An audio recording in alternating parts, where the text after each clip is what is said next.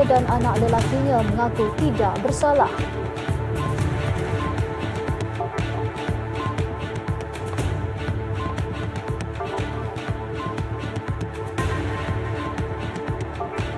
Tiada rakyat Malaysia laporkan terlibat dalam letusan Gunung Merapi.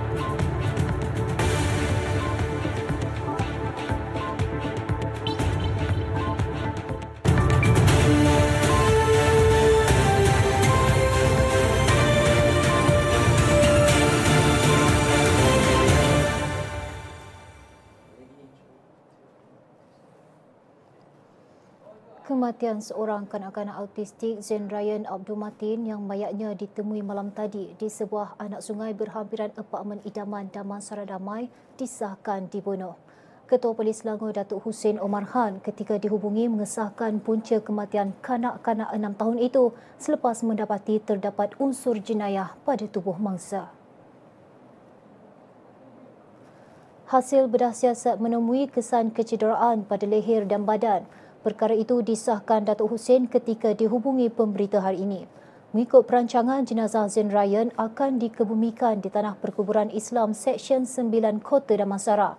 Malah bedah siasat ke atas kanak-kanak berusia 6 tahun itu dijalankan pada 9.30 pagi tadi di Hospital Sungai Buloh.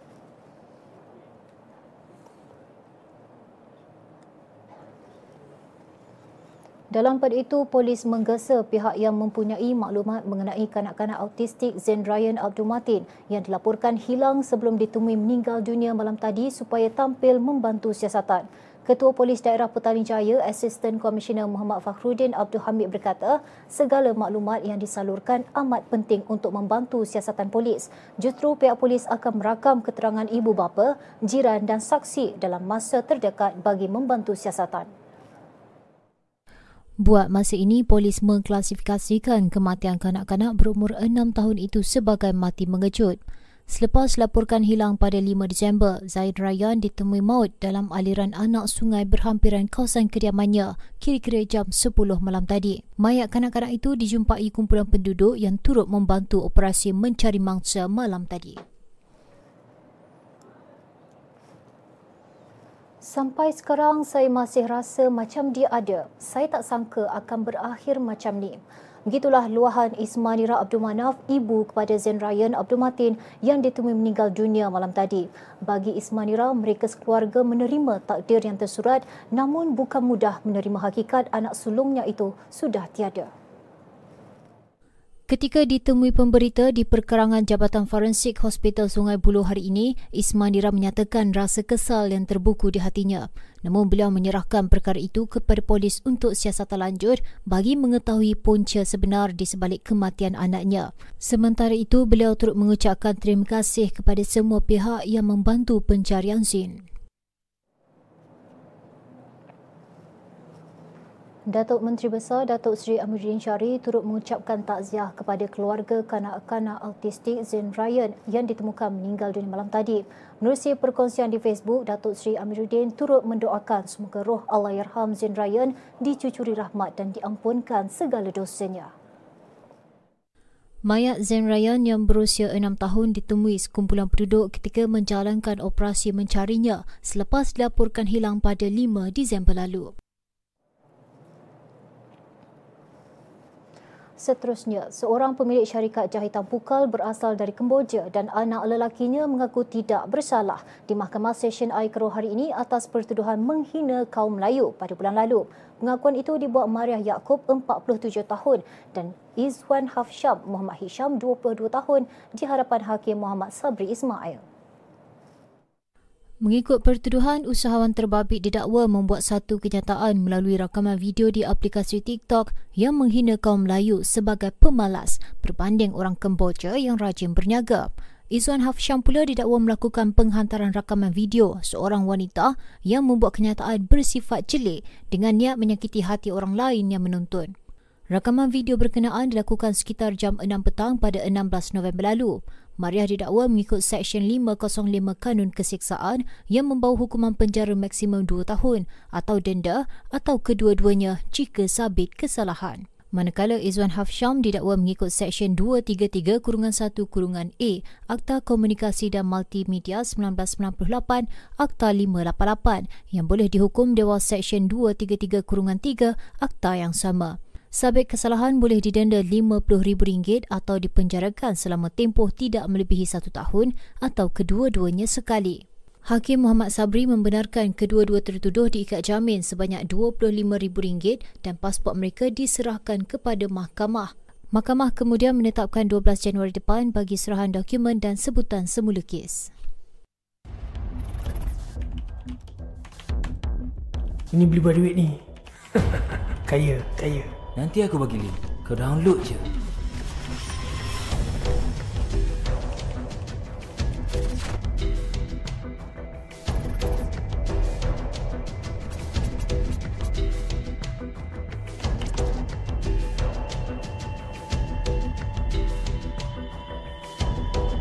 Weh, filem baru dah ada lah weh dalam laman web ni.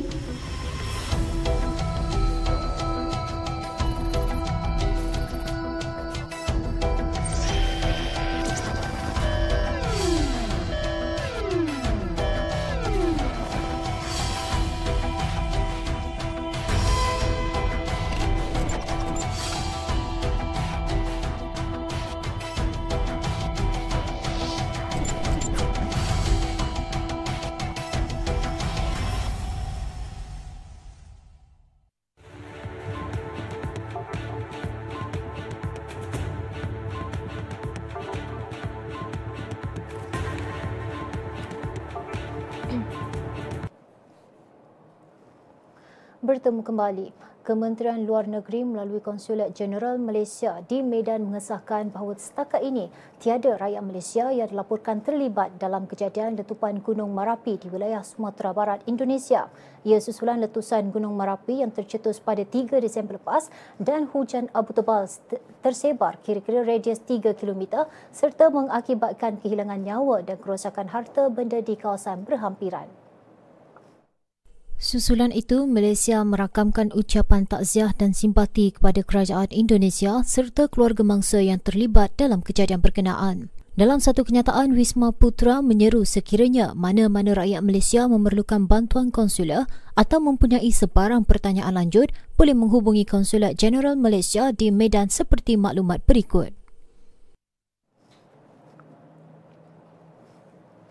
Perdana Menteri Datuk Seri Anwar Ibrahim menggesa supaya pembangunan kemudahan rakyat di Sabah termasuk bekalan air, elektrik dan lebuh raya Pen Borneo dipercepatkan tanpa sebarang alasan lagi. Jelasnya penegasan itu perlu dilakukan kerana terdapat projek pembangunan rakyat di negeri itu yang tertangguh antaranya empangan hidroelektrik Ulu Padas yang mampu memberi bekalan elektrik dan air yang selesa untuk rakyat. Tambah Datuk Sri Anwar, projek yang tertangguh akan memberi dua kesan iaitu melibatkan kesan kos yang meningkat dan kesan harapan kepada rakyat memperoleh kemudahan itu. Beliau berkata demikian ketika merasmikan Majlis Pecah Tanah Empangan Hidroelektrik Ulu Padas Tenom siang tadi. Turut hadir Ketua Menteri Datuk Seri Haji Jinur, Timbalan Ketua Menteri Satu Datuk Seri Dr. Jeffrey G. Kitingan, Menteri di Jabatan Perdana Menteri Hal Ehwal Sabah, Sarawak dan Tugas-Tugas Khas Datuk Armiza Muhammad Ali dan Pengerusi Sabah Energy Corporation Sendirian Berhad SEC Datuk Anwar Ayub.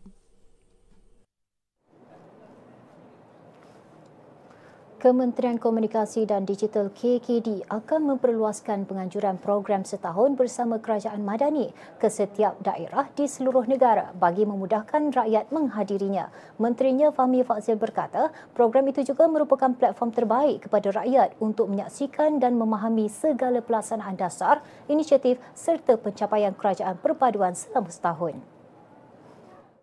Uh, yang penting bagi saya, kita harapkan ramai yang akan dapat datang. Walaupun kita tahu uh, acara ini bertempat di Stadium Nasional Bukit Jalil. Okay. Yeah. Tapi saya juga minta nanti Jabatan Penerangan di semua daerah kita akan buat mungkin satu yang satu bentuk yang simple untuk okay. uh, seluruh negara dan boleh dibawa ya untuk tunjukkan apa perkara-perkara yang telah berjaya kita capai.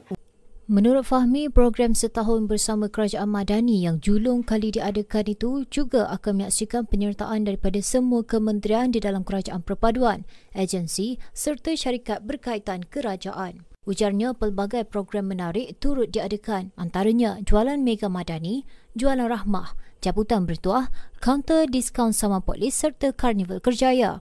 Beliau berkata demikian ketika menjadi tetamu dalam sebuah program yang diterbitkan stesen televisyen tempatan dan disiarkan secara langsung siang tadi. Dalam pada itu, penganjuran program yang bermula 9 pagi hingga 10 malam itu memberi fokus kepada tiga komponen iaitu showcase pencapaian setahun kerajaan madani, perkhidmatan touchpoint rakyat dan inisiatif kesejahteraan rakyat dengan sasaran kehadiran sehingga 200,000 pengunjung.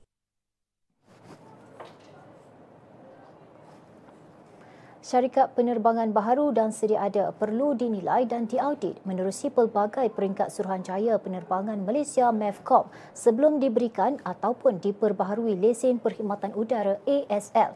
Ujar Menteri Pengangkutan Anthony Lok Siu Fuk, antara aspek yang dititik beratkan adalah kondisi aliran kewangan sesebuah syarikat terlibat. Apabila setiap tahun sebelum mereka dapat memperbaharui lesen mereka, uh, pelbagai aspek juga akan dilihat termasuk kemampuan kewangan mereka. Seperti yang saya telah jawab tadi, kemampuan dari segi operasi 3 hingga 6 bulan itu dilihat. Kalau uh, cash flow mereka tidak cukup kuat, uh, kemungkinan uh, lesen itu tidak dapat dibaharui ataupun hanya satu tempoh yang pendek saja akan diberikan. Beliau berkata demikian sebagai menjawab soalan tambahan dari Senator Datuk Kesavadas A. Achuta Nair mengenai aspek yang akan diaudit bagi memastikan syarikat penerbangan mematuhi syarat pelesenan sebelum dan selepas memulakan operasi mereka. Menjawab soalan Senator Datuk Sri S. Velpari tentang keperluan syarikat penerbangan meletakkan deposit dengan jumlahnya, beliau berkata pihak MEFCOM tidak mensyaratkan keperluan bagi syarikat penerbangan baharu atau sedia ada yang telah mendapat lesen ASL untuk meletakkan deposit dengan MEFCOM. Ini adalah kerana syarat ini tidak diamalkan dalam industri penerbangan atau oleh pihak berkuasa penerbangan mana-mana negara lain. Walau bagaimanapun, MEFCOM mensyaratkan supaya syarikat-syarikat penerbangan memiliki equity positif yang boleh menampung operasi syarikat sekurang-kurangnya bagi tempoh 3 hingga 6 bulan. Tambah Anthony, perkara ini akan memberikan perlindungan kepada penumpang yang telah membeli tiket penerbangan dan apa yang berlaku terhadap syarikat My Airlines sebelum ini tidak berlaku lagi di masa akan datang. Seramai 158 mangsa sindiket penipuan tawaran pekerjaan di luar negara masih terkandas di negara destinasi setakat November lalu. Timbalan Menteri Dalam Negeri Datuk Seri Syamsul Anwar Sahara berkata, angka itu adalah daripada jumlah keseluruhan mangsa sindiket penipuan tawaran pekerjaan yang dilaporkan membabitkan seramai 428 orang. Sehingga 20 November 2023 ya Pak PDRM telah berjaya menyelamatkan seramai 270 mangsa warga negara Malaysia daripada 428 orang warga negara Malaysia yang terjebak dengan sindiket jenayah penipuan pekerjaan ini. Beliau berkata demikian ketika menjawab soalan Datuk Tio Eng Ti dalam sesi soal jawab di Dewan Negara siang tadi. Datuk Seri Syamsul berkata dalam hal itu, pelbagai usaha dilaksanakan termasuk mengadakan operasi bersepadu secara berterusan dalam usaha menangani sindiket penipuan pekerjaan di luar negara dan menyelamatkan mangsa. Kita juga mengenal pasti sindiket yang uh, menjadikan menjadi dalang terutamanya ejen pekerjaan di Malaysia. Kita juga menjalankan siasatan uh, komprehensif bagi menghasilkan pendakwaan, uh, meningkatkan kesedaran awam dan tahap kefahaman pelbagai lapisan masyarakat termasuk di kawasan luar bandar mengenai operasi, uh, operasi sindiket uh, jenayah penipuan. Cyber Security Malaysia mengeluarkan amaran berhubung aktiviti penyamaran melalui akaun WhatsApp dengan menipu mangsa untuk memindahkan wang. Menerusi kenyataan di Facebook, Cyber Security memaklumkan terdapat aktiviti penipuan yang menggunakan aplikasi tersebut dengan pelaku menyamar sebagai individu dikenali mangsa sebelum menghantar satu pautan dan meminta mangsa menekan pautan berkenaan.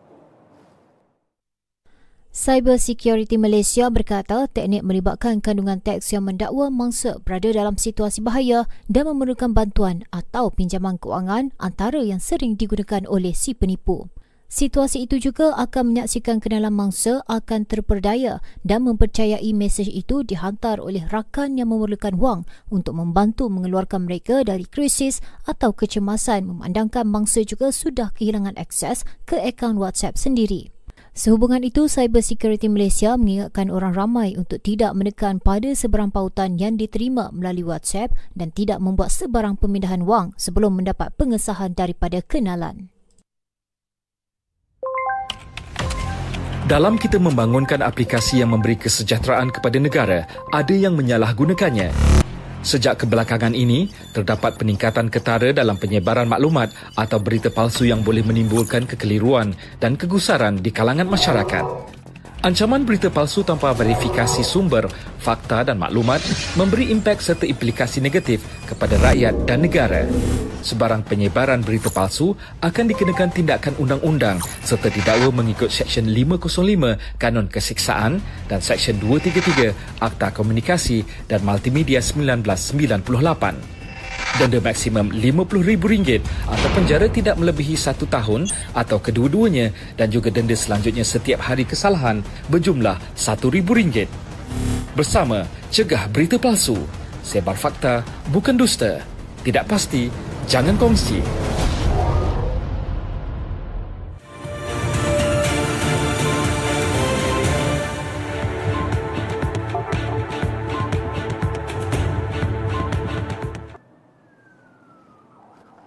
Berita tempatan. Duli Yang Maha Mulia Sultan Selangor, Sultan Sharafuddin Idris Shah Al-Haj menitahkan masjid dan surau seluruh negeri menyediakan penyata kewangan tahunan beraudit untuk disemak. Baginda bertitah Majlis Agama Islam Selangor MAIS perlu memastikan institusi terbabit menyediakan penyata berkenaan supaya pengurusannya melalui tata kelola yang betul. Dalam pada itu, baginda menegaskan pentadbir masjid dan surau yang tidak mengambil berat terhadap pengurusan kewangan, perolehan dan pengurusan aset menyebabkan masyarakat kurang yakin terhadap kredibiliti serta integriti pentadbiran mereka. Sebelum itu, Sultan Sharafuddin berkenan melancarkan buku garis panduan pengurusan kewangan, perolehan dan aset masjid dan surau negeri Selangor tahun 2023, terbitan Jabatan Agama Islam Selangor Jais. Majlis pelancaran di Istana Alam Shah turut disertai Duli Yang Teramat Mulia Raja Muda Selangor Tengku Amir Shah, Esko Hal Ehwal Agama Islam Dr. Fahmingah dan Pengarah Jais Datuk Muhammad Shah Sihan Ahmad. Majlis Bandaraya Shah Alam MBSA mengadakan sesi libat urus bagi memastikan kawasan pentadbirannya mempunyai sistem pengurusan lalu lintas yang sistematik dan efisien. Mengaku Datuk Bandarnya Insinyur Cermitarman berkata, Pelan Pengurusan Lalu Lintas Shah Alam SATMAS dirangka berdasarkan kajian 2022 hingga 2025 meliputi pelan jangka pendek, sederhana dan panjang. Kita akan plan, kita akan rancangkan uh, rancangkan dari segi peruntukan kewangan dan juga penyediaan-penyediaan dokumen untuk uh, kita tenderkan kerja-kerja yang kita dah cadangkan untuk dilaksanakan pada tahun 2035 onward.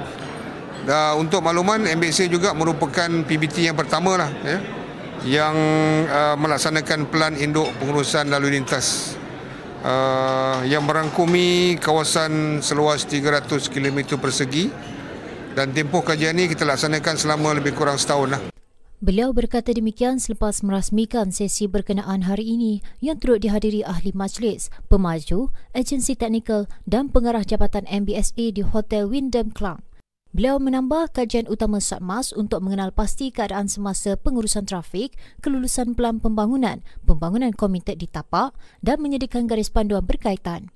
Katanya lagi, pelan itu juga menyasar untuk memperkukuh sistem pengangkutan lalu lintas yang menyeluruh dan berkesan dengan rangkaian mudah untuk menghubungkan pusat penempatan.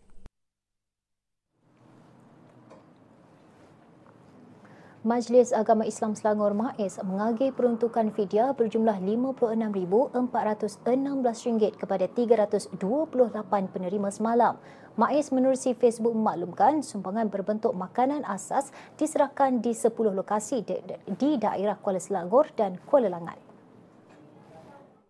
Penerima yang layak menerima bantuan fidyah MAIS berupa set makanan kering seperti beras, minyak masak, bihun, gula, tepung gandum, kicap, sardin dan susu pekat manis.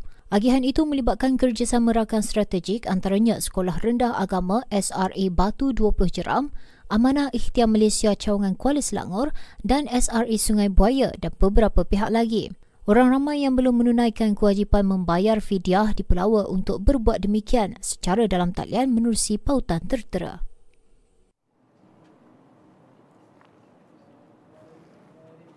Orang ramai di Pulau hadir dan memeriahkan program Shah Alam Hari Tanpa Kenderaan bagi edisi Disember 2023 Ahad ini. Program tersebut dijadualkan bermula jam 7.30 pagi hingga 11.30 pagi di parkir kereta hadapan Wisma Majlis Bandaraya Shah Alam MBSA. Menerusi perkongsian di Facebook, MBSA berkata pelbagai aktiviti menarik disediakan kepada para pengunjung yang hadir untuk meluangkan masa bersama keluarga dan rakan-rakan pada hujung minggu. Antara aktiviti menarik ialah fun ride, eco free market, persembahan combo MBSA, aktiviti checkpoint jabatan, Supa Dupa, Parrot Brothers serta food truck.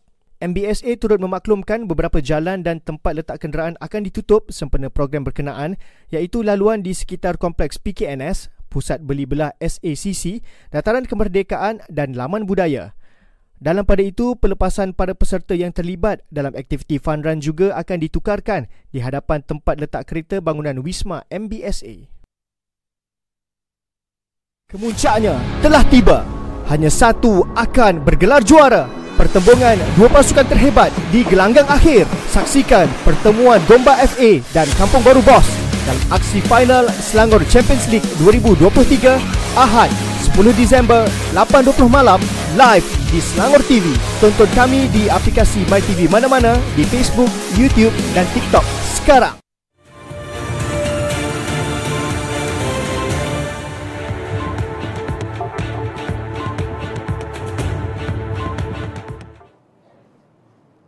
Bersua kembali, semangat membara penyokong Terengganu FC TFC yang menghasilkan bendera dan kain rentang bersaiz gergasi bakal mengiringi perjuangan skuad penyu bagi Piala Malaysia yang akan berlangsung esok. Menurut pengerusi Kelab Penyokong Bola Sepak dan Futsal Terengganu atau lebih dikenali sebagai Geng 12 Muhammad Jusli Hadi Muhammad, mereka membelanjakan RM3,000 dan mengambil masa hampir seminggu untuk menyiapkan bendera dan kain rentang itu. Menurutnya, idea menghasilkan bendera dan kain rentang gergasi itu juga bagi menghargai ahli geng 12 yang tidak pernah terlepas memberi sokongan kepada TFC termasuk di tempat lawan selain sokongan padu kepada pemain. Lebih unik pemilihan kata-kata semangat untuk dipaparkan di kain rentang itu dibuat melalui pertandingan secara dalaman yang disertai ahli kelab penyokong itu. Tambah Jusli Hadi, mereka juga akan hadir dengan 10 buah bas yang sudah bersedia membawa 500 ahli kelab ke Bukit Jalil. Dijangka lebih 40,000 peminat skuad penyu bakal hadir ke Bukit Jalil bagi menyuntik semangat pemain untuk memburu trofi kedua dalam sejarah Piala Malaysia selepas kali pertama melakukannya pada 2001. Perlawanan di Stadium Nasional Bukit Jalil 9 malam esok bakal menyaksikan skuad penyu bertemu Harimau Selatan Johor Darul Takzim JDT bagi merebut gelaran juara Piala Malaysia.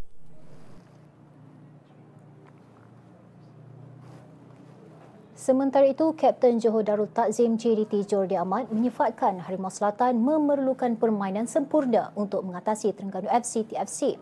Ujarnya barisan pemain tidak boleh leka dalam perlawanan itu, terutama mereka perlu berwaspada dengan corak permainan serangan balas yang mungkin akan dimainkan skuad penyu.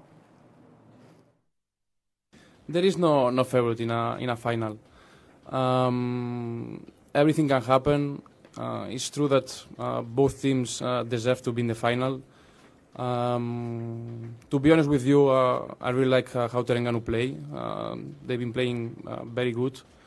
And yeah, I hope that tomorrow we play better than them. Um, yeah, we need to, to do a, yeah, maybe a perfect game um, with the ball. And also, it's very important the, the rest defense. When we are attacking, we need to uh, take care of the the strikers. Uh, for sure, they're gonna look for the the counterattacks. They have uh, quick players and very quality players on on front uh, in front. Beliau berkata demikian dalam sidang media pra perlawanan akhir Piala Malaysia 2023 hari ini. Mengulas mengenai keadaan padang perlawanan, Jordi juga menyatakan kekecewaan ekoran kondisi padang yang rosak dan berharap ia berada dalam keadaan lebih baik.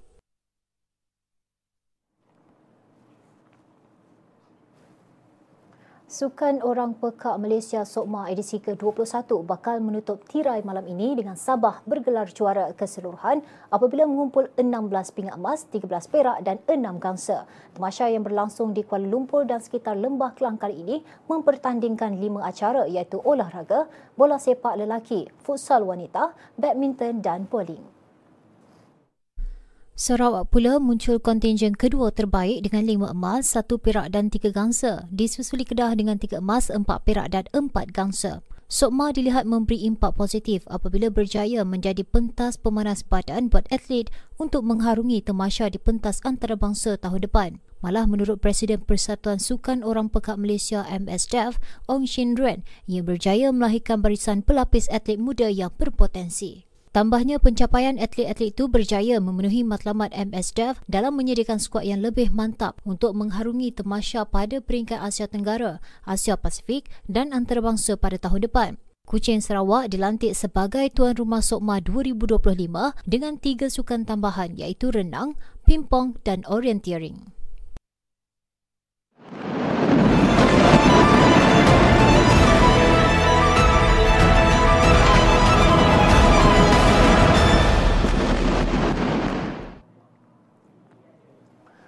Berita luar negara, rang undang-undang RUU Dana Perang yang akan menyediakan berbilion dolar untuk Israel dan Ukraine semalam disekat oleh Senat Amerika Syarikat oleh Wakil Republikan. Undian yang diperoleh 49 menyokong manakala 51 menentang. Ini bermakna dana 110.5 bilion dolar Amerika itu atau 516.4 bilion ringgit tidak memperoleh 60 undi yang diperlukan dalam kalangan 100 ahli senat bagi membuka jalan untuk memulakan perbahasan. Setiap ahli senat Republikan tidak menyokong termasuk Senator Bebas Bernie Sanders yang biasanya mengundi dengan Demokrat. Bagaimanapun kali ini beliau menyatakan kebimbangan mengenai membiayai strategi ketenteraan tidak berperi kemanusiaan Israel terhadap Palestin. Ketua Majoriti Senat Chuck Schumer, seorang Demokrat turut mengikut jejak langkah Sanders. Kongres Republikan dan Demokrat sudah berdebat selama berbulan-bulan bagaimana untuk menangani permintaan Presiden Demokrat Joe Biden untuk pembiayaan perang Ukraine dan Israel. Berbilion dolar disalurkan kepada Ukraine yang sedang memerangi pencerobohan Rusia manakala Israel yang juga kepentingan AS di Indo-Pasifik menyerang balas Hamas selepas serangan 7 Oktober selain bagi bantuan kemanusiaan antarabangsa. Dua permintaan Rumah Putih supaya Kongres meluluskan RUU perbelanjaan itu gagal dilaksanakan dan pergolakan semakin keruh di Capitol Hill dijangka berterusan hingga 2024. Pesuruh Jaya Tinggi Pertubuhan Bangsa-Bangsa Bersatu PBB bagi Hak Asasi Manusia Volker Turk berkata situasi di Palestin semakin buruk ketika rakyat di Gaza terus diserang tanpa henti dan dihukum secara kolektif oleh rejim Israel. Bercakap pada sidang media menjelang Hari Hak Asasi Manusia, Turk berkata bantuan kemanusiaan sekali lagi hampir terputus dengan kebimbangan terhadap penularan penyakit dan kelaparan yang meluas. Turk berkata kira-kira 1.9 juta daripada 2.2 juta rakyat Palestin yang hilang tempat tinggal kini mencari perlindungan di tempat yang sangat sempit dan sesak di selatan Gaza dalam keadaan tidak bersih dan tidak sihat. Jelasnya situasi malapetaka yang berlaku di Gaza boleh diramal dan boleh dicegah. Beliau turut menggesa masyarakat antarabangsa agar sebulat suara mendesak gencatan senjata serta merta atas dasar hak asasi manusia dan kemanusiaan. Israel meneruskan serangan ketenteraannya di Gaza pada Jumaat lepas selepas jeda kemanusiaan. Sejak tercetusnya konflik pada 7 Oktober lepas hingga kini, sekurang-kurangnya 16,248 penduduk Palestin terbunuh manakala 43,616 lagi cedera.